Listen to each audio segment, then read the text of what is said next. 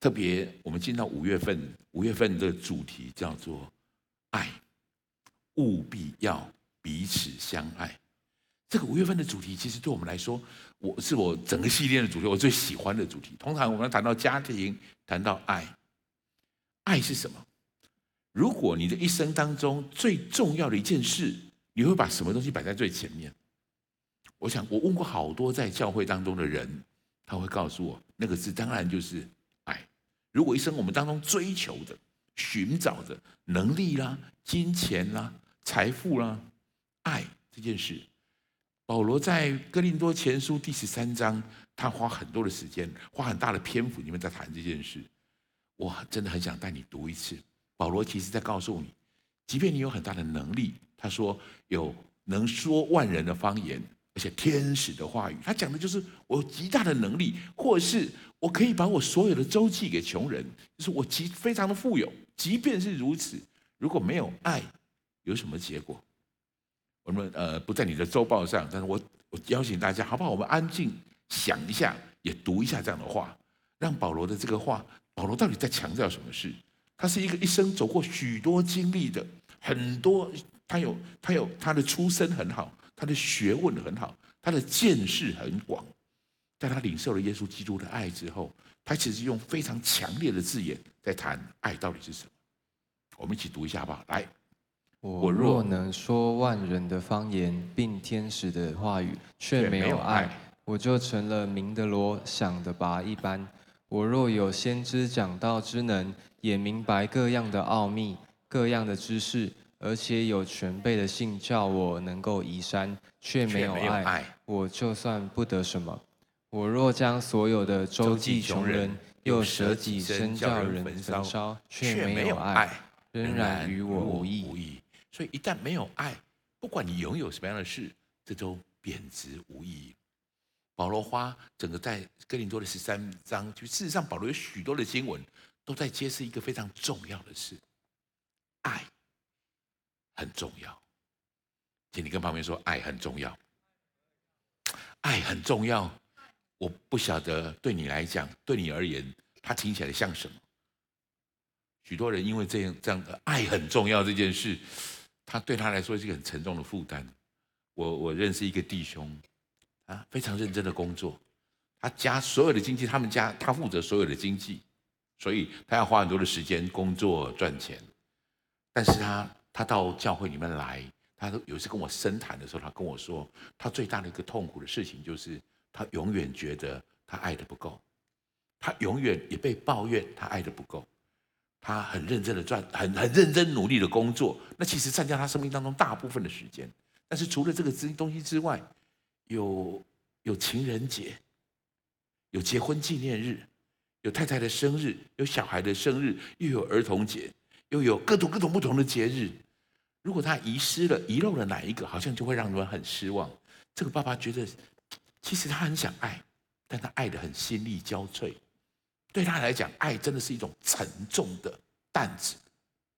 有一次我碰到一个孩子，孩子也说，当然爱很重要，当然我也很想爱，可是我也很想爱我的爸爸跟我的妈妈。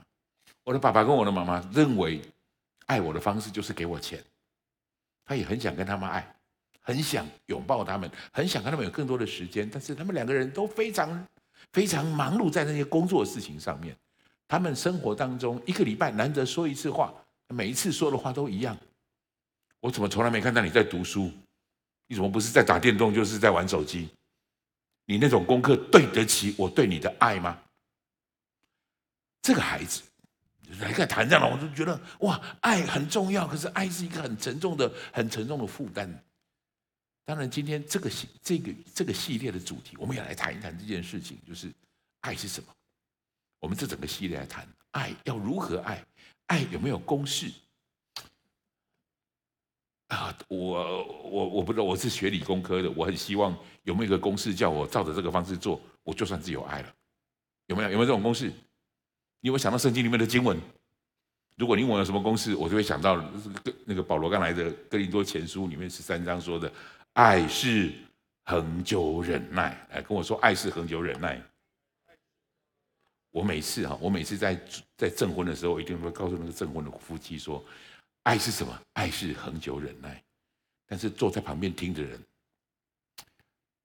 就觉得，难道爱真的只是恒久忍耐吗？婚姻就是一种一直忍耐一直忍耐的状态吗？所以我发现当我说你爱是恒久忍耐，这已婚的人是会点点头会心一笑。这其实我讲这句话是对着要结婚的这对夫妻，婚姻是很美好的，但是他需要恒久忍耐开始去维持。可是我想先这么说，我发现有个非常糟糕的反效果，旁边那些未婚的青年们、未婚的这些弟兄姐妹们听到这句话之后，原来婚姻就是一个一直恒久忍耐的状态。说谢谢再联络，这样的婚姻我不敢。这些人现在一直不想结婚，一直不敢结婚的原因是如此。我今天能不能，我在开始谈其他的事情之前，我先对着未婚的你们，我相信当我们很多人未婚，我请你知道婚姻是多么美好的，婚姻是甜蜜的，爱是恒久忍耐。这句话帮助我们进入完整的婚姻当中。这句话特别很适合那个已经预定要进入盟约的人，我会告诉他这样的事。但是请你不要误会，婚姻不是恒久忍耐的状态。如果真是如此，爱是恒久忍耐这件意义，这个教导对我们而言就没有什么意义了。所以这是我今天很有感而发，特别要对这些未婚的年轻的弟兄姐妹们来说，我们很容易碰到的问题就是爱是什么？爱，我们能看到很片面的东西。我用举例的方式可能会比较清楚一点。如果你只读到爱的一部分，或是说你只看到爱的这一面，而把它当成爱的全部，你很容易会失去爱真正的祝福。我用举例的方式来说，太阳是什么？太阳是光，太阳是热，太阳有很大的光，它有很大的温暖，就是这样的光跟热。但是如果你告诉一个没见过太阳、不知道太阳是什么的人，告诉他太阳是光，当他把卧室里的日光灯当成是太阳的时候，各位会发生什么事？他会失去，他会日夜颠倒，他会失去晨昏的作息，他会失去四季交叠的这种更迭的祝福。如果你把你卧室的灯当成是太阳的话，如果你把那个熊熊燃烧的火焰当成太阳，那么当你想要拥抱太阳的时候，你会全身烧伤，你会非常的痛苦，因为那个东西不是太阳。我想说的是这样子，错误的认知会失去它应该有的价值。爱更是如此，爱更特别。当我们失去这样的错误的认知的时候，我们只得到爱的其中的一部分。如果我说爱是恒久忍耐，你的忍耐如果是一种毫无节制的让对方予取予求，那样的忍耐对爱而言毫无益处。如果你的爱是那种夺取占有，那个会成为你侵略别人很重要的借口。爱很重要，爱我们都知道爱很重要，但如何爱是生命当中非常重要的一件事。特别年轻的弟兄姐妹们，我很想更多的告诉你，更多的跟你谈一谈爱是什么，如何去爱，怎么样去包容。我发现现在的年轻人，对我日常常常交谈的人来说，我碰到大家会碰到一个这样的问题，其实大家很多人在还没有真正长大之前，已经被爱所伤很多次了。他认为爱就是杀伤力很强的，爱是很痛苦的，爱是会让人灼伤的。所以当那种爱的感觉，真正的爱靠近的时候，他反而很本能的想要躲开，因为他受过太多的伤害在这里面。今天我期待我们有一个很大的翻转，很大不同的地方，我们重新来定义，重新来了解爱到底是什么。爱最大的原则，最大的真理是，爱是从神而来的。你得先知道这件事，这是关于爱最重要的一个教导，最重要的一个法则，最重要的一个真理。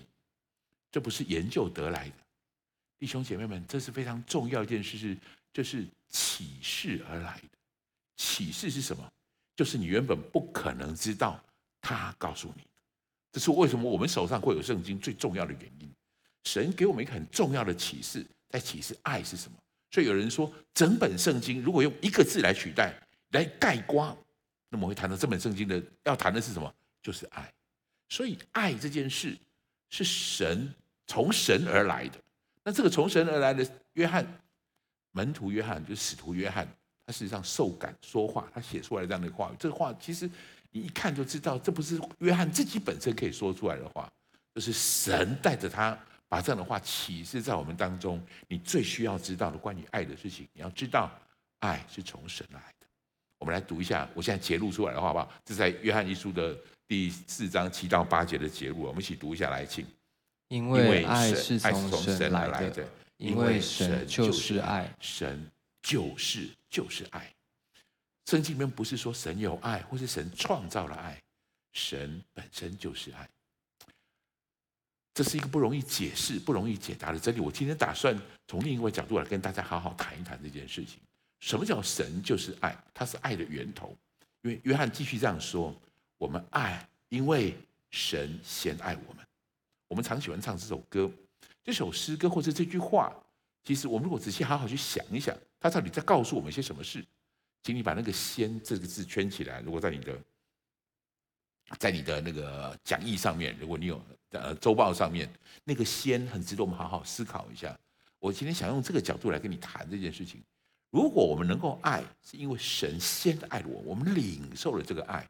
对不起，也许你还不知道，你还不认识神，但是你已经先领受了他的这样的爱。有了这样的爱，我们才有能力继续去爱别人。有时候许多弟兄姐妹或是刚刚到教会当中来的人，我们刚才看到一些新朋友们，你说刚到教会里面来，我今天如果问你说你知道耶稣很爱你吗，你也许很难回答。但是这正是这个讲台，正这个教会，不管在这个地方的教会，在各处的教会，我们要宣扬一件最重要的事，就是在传递耶稣爱你。我们邀请你很诚恳的跟旁边说这句话好吗？耶稣爱你。你知道这是我们传递最重要的话语。你先领受了这样爱，于是我们可以去给出爱。许多时候我们不知道为什么我是不是已经领受到耶稣的爱。我做一个这样的举例好吗？你一定听过这句话，叫养儿方知父母恩。在我开始带我的孩子的时候，我觉得我更清楚的知道当初我的父母亲是怎么样在照顾我。有一年我年纪很小，我猜应该只有4、5岁，很小的时候，就是我爸爸带学生去毕业旅行，所以会有几天不在家，结果我发了很高的高烧，然后我妈妈找不到任何其他人可以接，就是把我送到医院去哈。那时候大部分的都，我小4、5岁的时候，大部分是机车比较多，但是那时候没有，我妈妈毅然决然就决定把我背在她的身上。她已经很久没有背我了，我这个体型是从小就有的，我妈妈很早就没有办法背我了。可是那次她决定要背我下去的时候，她把那个背我妹妹的那个叫做背巾拿起来背在我身上，然后把我绑在她的身上。所以我们家住在一个小山坡上面，离镇上大概有2、3公里的距离。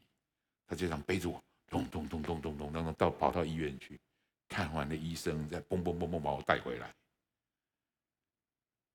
我其实记得这件事，但是我不记得那种感受，我也不知道是什么感觉，我只知道很累，我又发高烧，很辛苦。我趴在妈妈的那个肩膀上面，然后那个。这样的移动其实很不舒服，而且我的嘴唇一直会碰到他的身上流出来的汗，咸咸的那种感觉我一直很清楚。直到我开始有了自己的孩子，有一次我的孩子半夜发高烧，我在台中市开车乱闯，我要找一个有急诊室里面有小儿科的这个医生的地方，我觉得很麻烦很难。而且我急得像无头的苍蝇一样，我就特别想起来我妈妈那个样子，我妈妈那时候背着我的方式，我能够体会这件事。所以这句话说：“养儿方知父母心。”所以，如果你已经信主一段时间了，你一直都没有领受的，我就不觉得，大家都一直觉得上帝很爱他，为什么我就没有感觉到上帝很爱我？我能不能给你一个方法？你如果试着用神的爱去爱那些你不容易爱的人，你也许就更能够感受到神爱的伟大。你没有办法感受到神的爱，很有可能是你也还没有开始用这样的爱去爱人。我说的不是爱情的爱，我说的特别是那些你可能本来不会这样去爱他的人，我能不能挑战你？很多人可能你对跟爸爸跟妈妈或是你的家人，我特别要讲的是家人，你已经很久很久没有跟他谈很贴心的话，很不容易可以开口这样的话，试着这么做，试着试试看这样的事情，我可不可以到他的面前去把那个不容易的话或是那种带着爱的话语可以真实的去说出来，去谈出来。我猜你会在里面更多了解神是怎么样爱我们。哥林多前书13章里面那个爱是恒久忍耐，又有恩慈，爱是不嫉妒，爱是不自夸，不张狂，不做害羞的事。我认为这些爱，保罗其实是领受了上帝这样的爱以后，他开始告诉大家我们应该用这样的方式来爱人。对我来说，我现在真的很是如此。我跟我的妈妈，我其实跟妈妈的关系一直就很好，跟太太关系很好，但是当我领受了这种开始用神的爱开始去爱他们的时候，那种包容、相信、盼望、忍耐就成为我跟他们之间很重要的磨合的关系。你就知道原来我是这样被神爱着的，好不好？如果可以试着这么做，如果你跟家人其实没有这样的困难，也许你找一个你本来不大容易爱的人，试着去爱他，试着把哥林多前书13章的那些话读一次，也许你更能够领受上帝在我们生命当中那个爱的意义跟价值。我要说的爱，先爱我。我觉得特别一件事情是次序的问题，也就是神先爱我们，所以我们能够去爱。事实上神也要求我们要先爱他。先爱他什么？爱是有层次的，爱是有次序的。我们刚读的主题经文里面有一句话非常重要，如果可以，我请你把这句话圈起来，这是我们今天谈的重点。这句话就是其次，先爱神，其次去爱人。刚才我们看到那个见证影片，其实我觉得那是很典型的介绍，他们彼此是相爱的，但是爱到快要离婚了，已经有2个小孩了，是爱到快要离婚了，直到上帝的爱介入进来，我开始爱神，我才更有能力可以更深的去爱人。这是关于神从爱从神那里来非常重要的教导，非常重要的这种体会。所以神要求我们，与其说要求，我认为神的每一个要求，神的每一个规定，每一个律法，都是神对我们的训练，在教导我们爱的方法是什么。爱的方法是把爱神放在首位，把爱神放在首位，先爱神，于是你可以爱其他的事情。圣经里面有好多个地方都这样谈到这个爱其实是有次序的，请你跟我说这句话，爱是有次序的。如果你要学会怎么爱，年轻的弟兄姐妹们，学会这个次序吧。这个次序何等重要！彼得在曾经3次不认主，耶稣复活之后到加利利湖边去找彼得，他跟彼得说了，你爱我吗？事实上耶稣第一次问这个话的时候，耶稣说，彼得，你爱我比这些更深吗？神在乎的事情是，你是不是爱我更深呢？更多呢？我需要的是你要把爱我这件事放在最前面。这是耶稣跟彼得说的话。不止如此，耶稣也是跟门徒说一句我们很难了解的话，很不容易吞吃。我觉得圣经里面最难的话可能是这句话。我能不能带你读一下？耶稣竟然这样说，来，我们一起读经。人到我这里来，若不爱我胜过爱自己的父母、妻子、儿女、弟兄、姐妹和自己的性命，就不能做我的门徒。如果爱我没有胜过爱他们的话，这一点对我们来说何等不容易！如果你跟你的爸爸妈妈，你跟你的家人关系很好的话，我有一次碰到一个弟兄，他跟家人关系很不好，他指着这个经文跟我说，荣和哥，我发现圣经里面只有这句话我最容易做到，但是我当然要很特别为他祷告。耶稣说的这句话，他真正的意思，那个胜过，就是你需要把爱神这件事放在更前面，放在最前面的意思。爱的更多更深的意思，不是衡量多寡跟深浅，而是你在面对选择的时候，你要侍奉谁，你要选择谁，你要把谁放在首位。这叫做爱，爱的次序，爱的次序，爱的更深，并不是我花更多的时间跟他在一起。爱的更深指的是我在做决定的时候，以谁的意见为意见，以谁的意识为主要的想法跟意义。耶稣正在要上十字架之前，他是跟门徒有一个很重要的一个对谈。彼得呢，那一次很难得的受了耶稣很大的称赞，因为耶稣问说：“你们说我是谁？”彼得说：“你是基督，是永生神的儿子。”哇，大家就觉得，耶稣说：“约翰巴约拿，这不是属血气的指示你了。”就称赞他一番。但是重要的是后面那句话，耶稣说：“我将上十字架，我会在十字架上受这些这样的苦难。”彼得立刻跳出来，彼得立刻说：“耶稣，千万不要如此！你是何等的尊贵，你这么的重要，你何必上十字架去呢？”耶稣彼得劝耶稣不要到十字架上去。猜猜看，耶稣说什么？耶稣当场其实有点责备他，有点骂他的意思。我们读这个经文好不好？来，耶稣转过来对彼得说：“撒旦，退我后边去吧！你是绊我脚的，因为你不体贴神的意思，只体贴人的意思。”记得我刚才说的那句话吗？在面对选择的时候，你侍奉谁？你选择谁？你把谁放在首位？这是一个非常重要的原则。如果你做好了这个原则，你就不会随便摆布；如果你做对了这个原则，你的忍耐就有方向；如果你做对了这个原则，你就在神的爱的保护跟支持下面，于是你有能力去爱，于是你可以被爱。这是 C.S. Lewis 关于这件事，他有一个非常精辟的文字，我特别把它截录起来，我想带你看一次，我读给你听。 C.S. Lewis 这样说：“当我学习爱比爱我最爱的人还多，我便可以更爱我最爱的。一旦我为了爱我最爱的那个人而牺牲神的时候，我会连我最爱的人都无法爱了。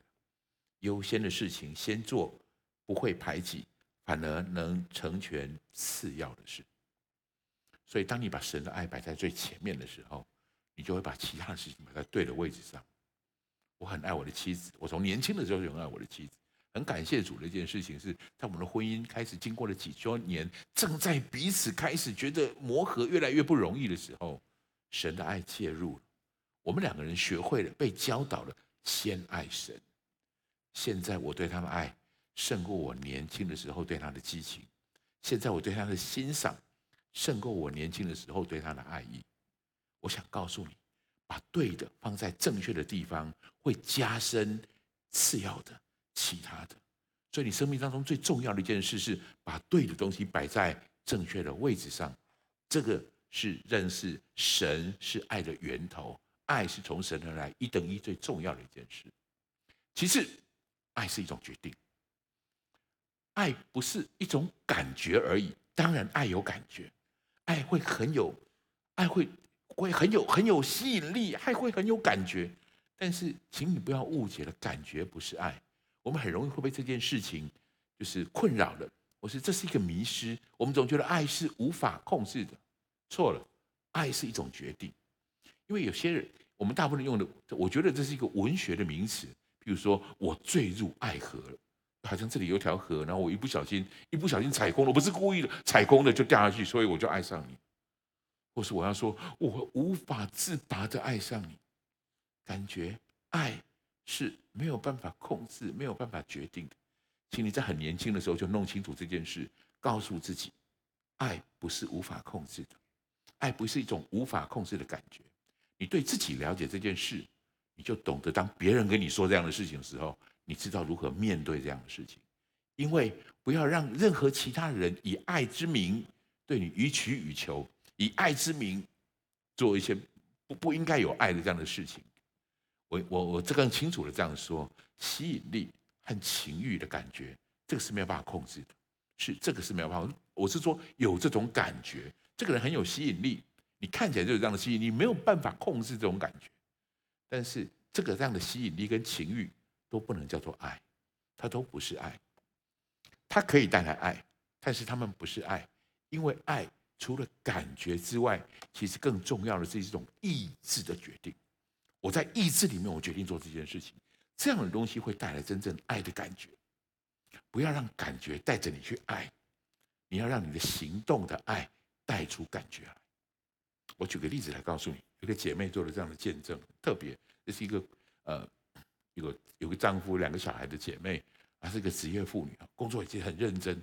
那一天她过一个非常痛苦的上班日，她整天就非常非常的忙碌，她只想赶快回到家里面去，她希望赶快回到家里面，回到她的床上去。那一天特别的，就是一个特别忙碌的工作天。她开车回家需要1个多小时，所以当她开车开到家的时候，她的丈夫就是先生跟2个孩子把门打开，一下就说 surprise， 告诉她妈妈，我们今天找了一个餐厅，我们今天晚上决定去那个餐厅聚餐。刻意不告诉她，让她回来之后才有那种惊喜的感觉，让你特别有感觉。那个妈妈她做见证的时候这样说，她说其实我一点感觉都没有，我唯一想要做的事情是回到我的床上去躺平。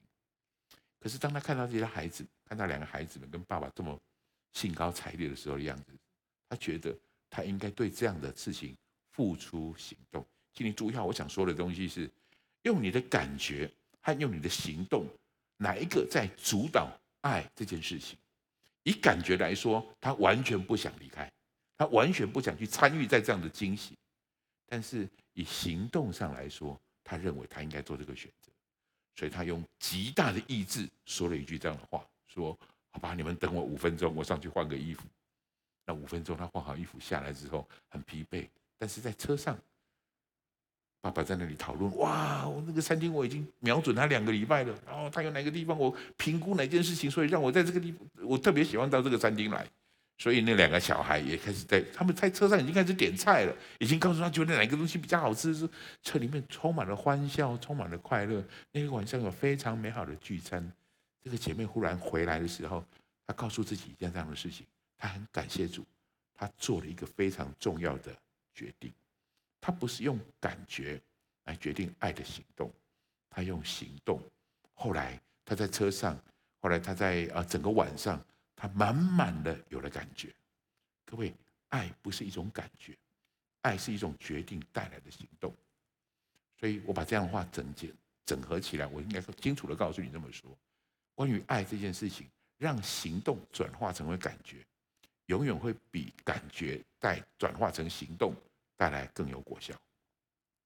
让你的行动帮助你产生感觉，不要任凭你的感觉，不要等待你的感觉去带出行动。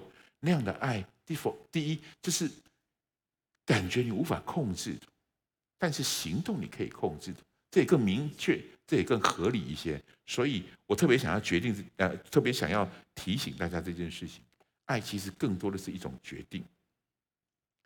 事实上，你回来看圣经里面的教导，在谈论的事情更是如此。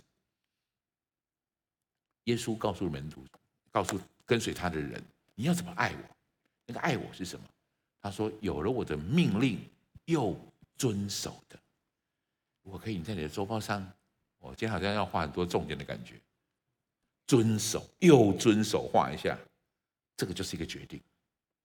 你会有耶稣的命令，你决定遵守。耶稣后面那句话非常重要，就是爱我的，就是爱我的。你怎么定义你是爱耶稣的？耶稣其实要你用你的意志决定来爱他。各位，我们很期待，比如我刚信主的时候，我很羡慕那些许多弟兄姐妹们啊，我感觉到神很爱我，我怎么一点感觉都没有？然后敬拜唱歌，我怎么没有感觉到神很爱我？我现在很有感觉，为什么？耶稣教导了我，会尽力的去遵守，我要遵守这样的事，耶稣跟我的关系可以真正的临近，而且他这样应许，我要向我显现。我们把这句话整体的让读完好吗？我们一起读来。有了我的命令又遵守的，这人就是爱我的。爱我的必蒙我父爱他，我也要爱他，并且要向他显现。这是我们爱神的方式，爱神的方法。请注意好，耶稣教我们用意志决定。来，请你跟我说这句话好吗？用意志决定爱，很重要的一件事情是你愿意，我用意志决定爱人是如此。对不起，爱神是如此，爱人也是如此。我们重要的还要读一下这个经文。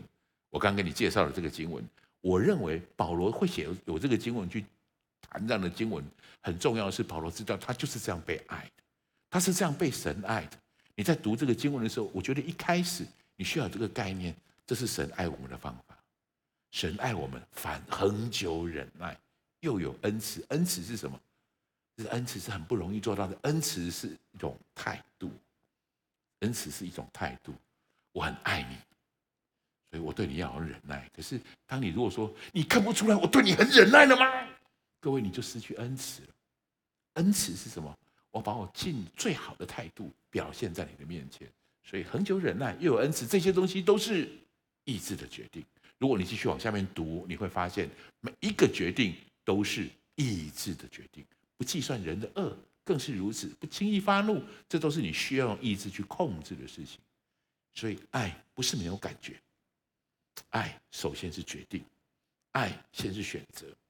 所以如果抱着这样的心情和这样的概念，你知道我们是这样被神爱的，神是这样看待我们，神用这样的爱来爱我们。于是我们回来读这个爱的真理，爱特别哥林多前书的第13章的这段话，我期待大家会更有领受，也更有感觉，可以吗？张开你的口，把这个经文，我们一起齐声，好好来读一次，好吗？来，请。爱是恒久忍耐，又有恩慈；爱是不嫉妒；爱是不自夸，不张狂，不做害羞的事；不求自己的益处，不轻易发怒；不计算人的恶；不喜欢不义，只喜欢真理；凡事包容，凡事相信。凡事盼望，凡事忍耐，爱是永不止息。我期待我有更多的时间跟各位谈这些事情。可是我觉得圣灵会引导你，去带领你去看到这些经文对你生命当中真正的意义。你试着用这个方式去爱别人，你会领受到原来神就是这样爱我。我在教会当中，其实我常常碰见一个情况，就是有许多丈夫是陪着妻子到教会来的。有很多男生是追着女朋友到教会来，他们是陪人家来参加聚会，所以当来聚会的时候，脸上会写着很清楚的写几个字：离我远一点。我不知道你有没有碰到这样的人，我就是特别许多这样的人带到我身边来，要我好好爱他们。这些人当然有很多的想法，你确实不容易接近，或是这些人已经有一个很根深蒂固的方式。他们到教会里面来不是要找神，他们到教会来是陪人来的，所以他有很多东西需要挣扎，他有很多东西很不习惯，那些格格不入的样子。我想起来，我曾经就是那个样子，我就是如此。神用这个方式在带领我，神用这个方式忍耐我很久，他引导了许多弟兄姐妹用那个样的爱来爱我。所以我现在我觉得我很乐意，而且我也很高兴神把这样的使命交给我。我看到这样的人，我会特别珍惜他们。看到这样的，我会特别到他旁边去，我不会傻傻的跟他说：“你知道有上帝吗？你知道他会审判你吗？”我当然不会这样告诉他。我很喜欢可以跟他聊一聊，给他看一看，不是说带他帮助他，或是说带领他去看见当初我是如何看见的事。所以，当你用你这个被领受到的爱，你所领受的爱去爱人的时候，你会知道爱的真实的意义，爱的本质到底是什么。好，第三个，我觉得更重要的一件事情。我们知道爱是从神而来的，我们知道爱是决定之后，很重要的事情是爱是行动。你需要去做一些爱的行动。很多时候我们其实碰到最难的问题，就是爱只出现在我们的口中，在我们的言语里面，而不在我们的行为上面。一样，约翰一书里面他其实谈到这个很特别的话，一个提醒。好，我们一起来读一下这个经文好不好？来，小子们啊，我们相爱不要只在言语和舌头上，总要在行为和诚实上。在行为上，你需要做这件事情。我很实际的举几个例子来告诉你什么是爱。当你需要照顾一个生病的家人的时候，你不会喜欢这么做的，那其实很辛苦，但是这是他们需要的。所以你在他们的生病的时候，你会在爱心中采取行动，你会给予他们所需要的。按着你的能力给予，而不是你自己喜欢的。有时候照顾个病人其实不容易的，但是这是他们需要的，不是你喜欢的。弟兄姐妹们，这个就是爱，爱是这种行动。如果晚上你回家的时候，你可能和其他人一样都很疲惫，但是你选择在爱心当中帮忙做家务事，帮忙洗碗，帮忙做一些家务，这不是因为你喜欢这么做，而是因为爱的缘故，你愿意采取爱的行动。各位，这就是爱。爱没有我们想象中那么困难，爱不需要公式，爱需要行动。我举了这些例子，我能不能挑战你，提醒你，你在今天的小组里面，或是你在小组当中，你可以去我挑战你一件事情，去计划一个爱的行动，就是我这么做之后是在表现爱。如果可以，想一想我可以做些什么事，谈一谈我可以用什么样的方式来做，这样的在这个方式上面会得着这种祝福。爱当然有方法，我们需要学习，但是从这个部分我们可以了解，也知道爱到底是什么。所以希伯来书里面有一句话，这句话其实一个很提醒，我觉得压力也很大。他说你要勿要常存弟兄相爱的心。这句话什么意思？我今天特别想要跟旁边说，提醒他，告诉他好不好，这次你会跟着我一起做这件事情。告诉你旁边的人，告诉他，大声告诉他，爱要变成习惯。很好，谢谢你，谢谢你。爱要变成习惯，爱变成一种习惯以后，你会发现有许多身上充满爱的人，主要的原因是因为爱成为他的习惯，这是他日常作为所成就的事情。我知道我为什么，就是我后来发现我为什么特别，就是对被教会当中的这些弟兄姐妹，我指的是我还没有信主的时候，我被这些弟兄姐妹们感染，我突然喜欢这一群人。我一直在觉得他们身上有一个特质，现在我当然知道，就是他们身上有神，因为耶稣在他们身上。可是我告诉你另外一个层面的观察，就是爱成为他们的习惯，他们就是习惯这样的爱。就是这些基督徒吸引我可以跟随他们的脚步来认识神很重要的原因，爱。可是我刚才所提到的这些事，要爱一个人或是去爱，其实不是想象中这么简单。我也很想爱，可是就爱不下去，我爱不了怎么办？有个年轻人，我最近跟他聊过这样的事情，他跟我说他受一个很大的伤害，所以他没有办法跟他爸爸妈妈有很好的这种相处的原因在。有一次有一个事件哈，就是他的那个过年的时候，亲戚朋友统到家里面来，姑姑啦、叔叔、阿姨这些人，他爸爸当面。当着这么多的人，没有人斥责他，说你功课这么差，甚至动手要打他，虽然没有打下去。爸爸那天很烦躁，然后他讲了一些细节，我就不再多谈这个事的话。但是特别是在那么多人面前，特别那些表兄弟、堂兄弟面前，这些他被那种手拿起来要打他，然后责备他你功课这么烂这一类的这样的事情，他觉得那种苦、那种恨、那种想要躲远的心完全掌握他，所以再有任何家族聚会他一定不去，他即便被硬硬拉去，他已经躲在角落当中，一定一句话都不说。他说他也很想爱，但这样的人你爱得下去吗？你怎么爱？爱需要能力。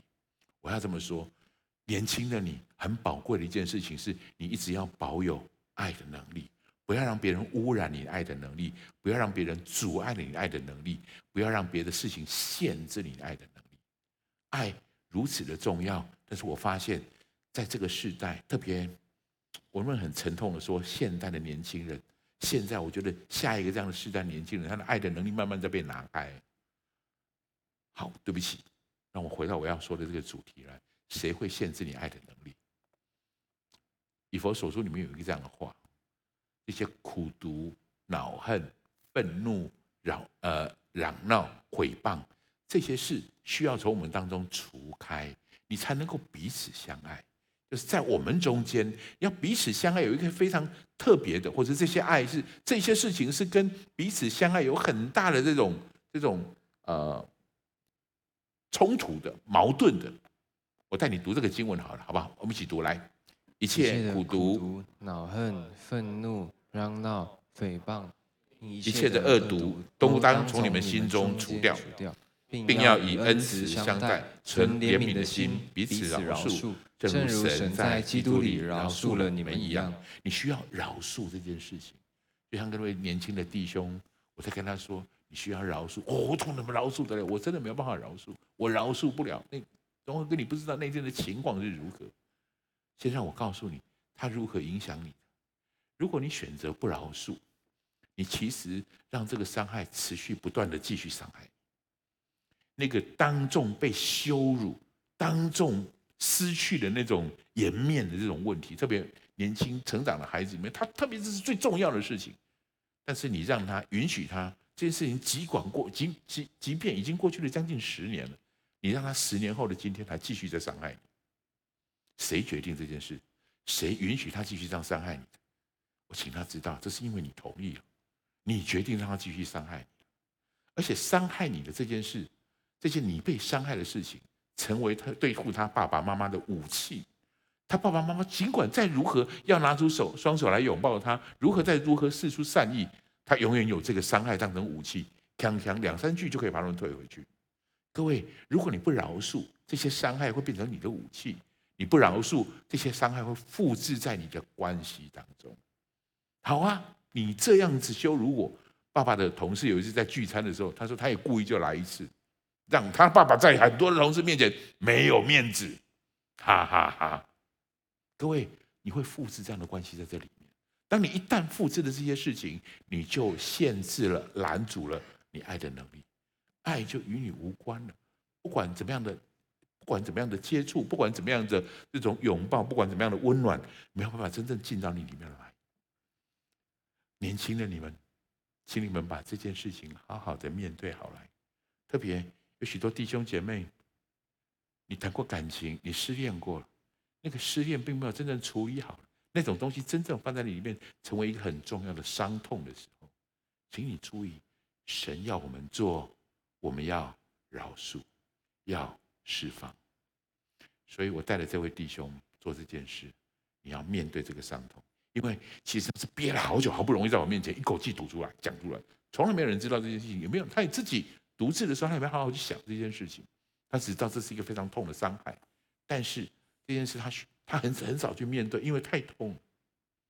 我觉得那天神在带着我，带领他面对这件事，回到这个事，他里面真正的那种感受。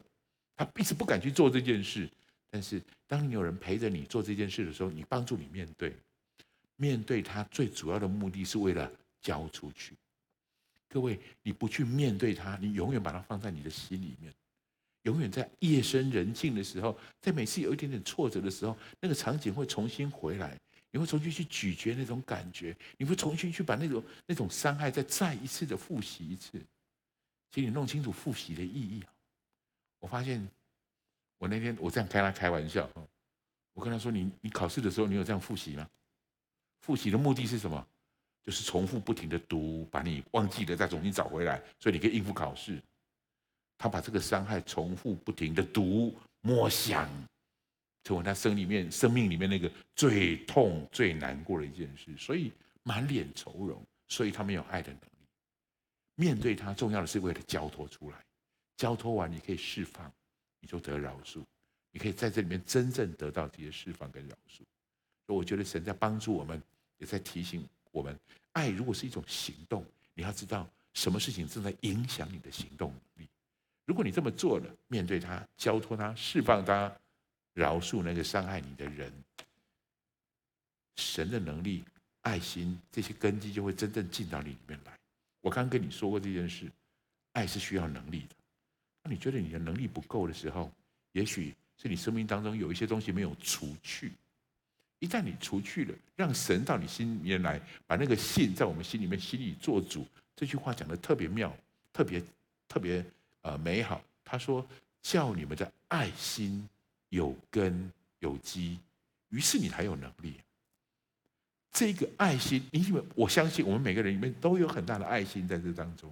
重点是这个爱心需要根基，需要引导，需要带领，需要被保护。谁能做这件事？在这个经文的一开头，保罗对他们的祝福是：基督因你们的信而在你们心里面居住。当神可以在你心里居住的时候，你开始有那个能力可以去爱。爱没有特别的公式，爱也许有些方法跟技巧，但爱有一个非常重要的法则：先爱神，让神在我们的心里做主掌权，于是我们可以开始去爱。我们来读一下这个话好吗？我们一起来读经。愿基督因你们的信而在你们心里居住，叫你们的爱心有根有基，能和众圣徒一同明白基督的爱是何等长阔高深，并知道这样是过于人所能测度的，便叫神一切所充满的充满了你们。于是你开始有这个能力可以去爱。所以这个系列，这整个五月份，我们在练习这件事情，我们在了解爱到底是什么。今天我们第一堂我们谈的事情，知道让神掌权的爱，知道爱是从神而来的，知道爱是一种决定，知道爱是一种能力跟行动。接下来的几个星期，我们要谈非常重要跟特别的事情。金梅姐会来跟大家谈谈经营充满家庭当中的爱是如何。鸿儒哥会来带我们，爱是需要学习的。如果你需要公式，那一周你一定要来，他会告诉你很多的公式，他会告诉你很多方法，告诉你如何去做到这件事。爱确实有些法则，爱我们可以彼此，明瑞哥再来跟我们谈彼此相爱时候的友谊，这些事情让我们整个月浸泡在这个爱的氛围里面。好好想一想，当你知道爱很重要的时候，让他站在那个对的位置上面吧，让他站在那个很重要的位置上吧。我要祝福大家，我要为你祷告，领受爱，然后可以给出爱。我们一起来祷告。天父，谢谢你，我们要恭敬的把我们刚才以上所听到的成为我们的祝福，带领我们，祝福我们每一个人知道爱是从神而来的，帮助我们在爱人之前，我们把爱神放在生命当中的首位。弟兄姐妹们，我觉得神好像特别呼召我好好说这句话：神爱你。也许你没有感受到，也许你不知道，但是神爱你。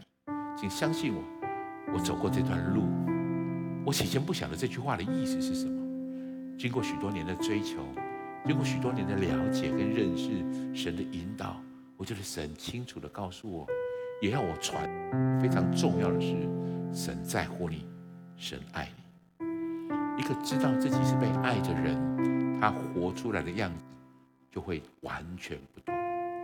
我觉得我们当中有许多人谈到爱这个主题，对你而言有很深的压力，很沉重的这种感受。但是我觉得神今天在透过我所传讲的话语，圣灵要用把这些话语放在你的心里面，带领你看见这个真正最重要的法则：神爱你，神爱你。当我们了解了这些事，我觉得上帝在开始带领我们除去我们生命当中那些限制我们爱的能力的。我事实上在为这场祷告的时候，我觉得神特别特别在呼召我谈这件事情。有许多人在爱情当中有很多的创伤，有很多的背叛或是遗弃，那种感觉好像强强抓住了你的心。我觉得神今天要带你释放我刚刚举的那些例子，神要给你一个能力去除去这些负面的难受的，神要加添你爱的能力。所以好不好找一个人倾诉你的伤痛，找一个人可以为你祷告的人，请他针对你的情形可以为你来祷告。我觉得神今天要把你恢复你一个非常完美，正如他原先创造你那个美好的样子，你是可以去爱的。最后我想带领那些刚到教会来，也许你还不是这么确认上帝跟你的关系，很高兴你今天听了这个最重要的讯息，神就是爱。如果你愿意让这个爱进到你的心里来，请你跟我一句一句这样来祷告。